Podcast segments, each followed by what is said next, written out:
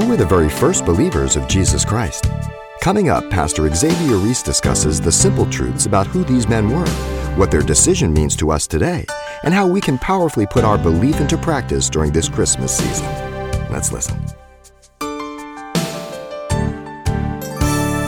The confirmation of the announcement by the angel of the Lord was witnessed by the shepherds to be true. They found Mary and Joseph. They found the babe lying in the manger, just as they were told. Then the divine proclamation was to be shared with others. The shepherds, having seen him, made the message widely known concerning the child.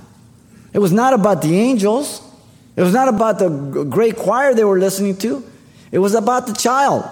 People get so caught up in all the superficial stuff, all the stuff around, except the Christ child. Jesus is the reason for the season, nothing else. The shepherds were personal witnesses. Notice that. The shepherds were the first to believe in the Savior. He didn't tell kings, he didn't tell the Pharisees, but shepherds. All who heard marveled at the message of the shepherds. They were amazed at what the word marvel means. You see, they were only the messengers.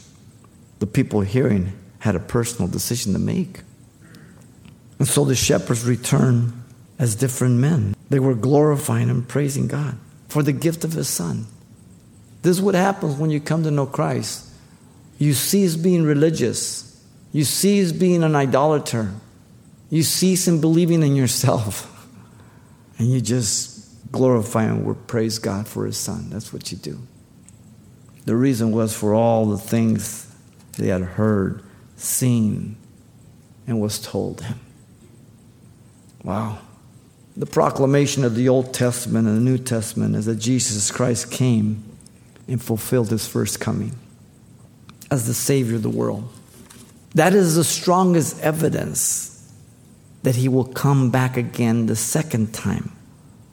And so God's schedule is right on time. God revealed the good news of salvation to the most common people as we've seen shepherds, not kings or religious people, as I said.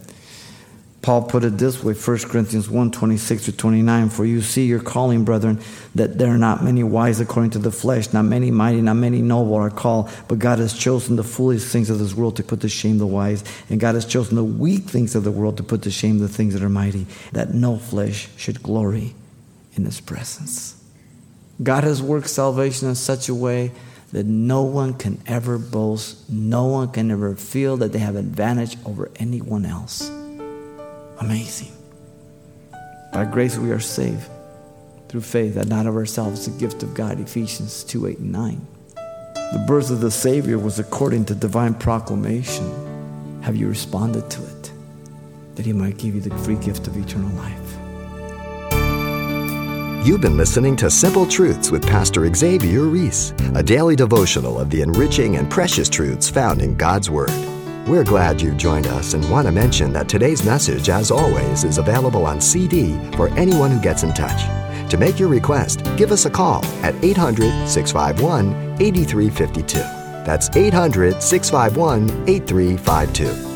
Or write us at Simple Truths, 2200 East Colorado Boulevard, Pasadena, California 91107. Or visit our website, calvarychapelpasadena.com.